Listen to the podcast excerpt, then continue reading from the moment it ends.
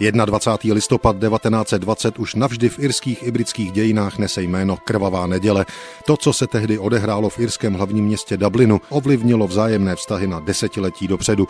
Krvavá neděle byla skutečně krvavým vyústěním irské snahy osamostatnit se na Velké Británii. Ta už se projevovala v předchozím období v roce 1920, ale nabrala radikální směr. Aktivita irské republikánské armády se vydala směrem k partizánské a teroristické válce vůči Britům v Irsku i k jejím domácím sympatizantům. Vůdce irského boje za samostatnost Michael Collins proto se svými kolegy naplánoval na 21. listopad 1920 vraždy britských agentů i jejich irských informátorů a také několika britských důstojníků v Dublinu.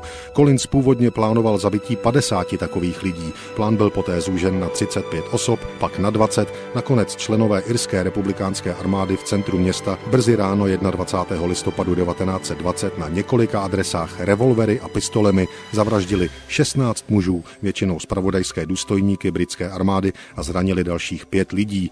Britská armáda v Irsku byla atentáty otřesena. Odpověď na krutost Ira ale přišla brzy, ještě ten týžden odpoledne. Stalo se pět minut před půl čtvrtou na zápase galského fotbalu, na který se na stadion v Croke Parku přišlo podívat na pět tisíc diváků.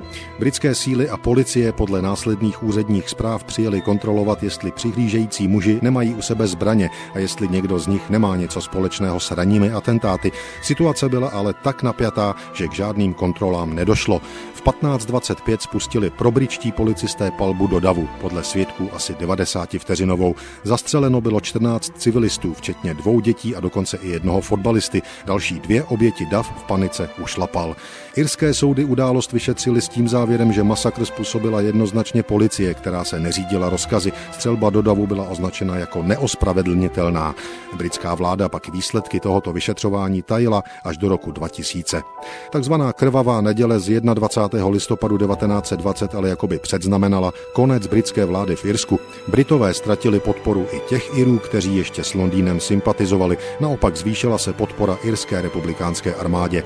Irsko-britský konflikt skončil příměřím v červenci 1921. Jižní část irského ostrova získala samostatnost o rok později. Vznikla Irská republika. Sever se na základě smluv okamžitě odtrhnul a začala existence Severního Irska jako součásti Spojeného království. Krvavá neděle 21. listopadu 1920 bez sporu měla především PR vliv na pozdější nezávislost Irska. Vztahy s Británií ale tehdejší tragédie traumatizuje dodnes. thank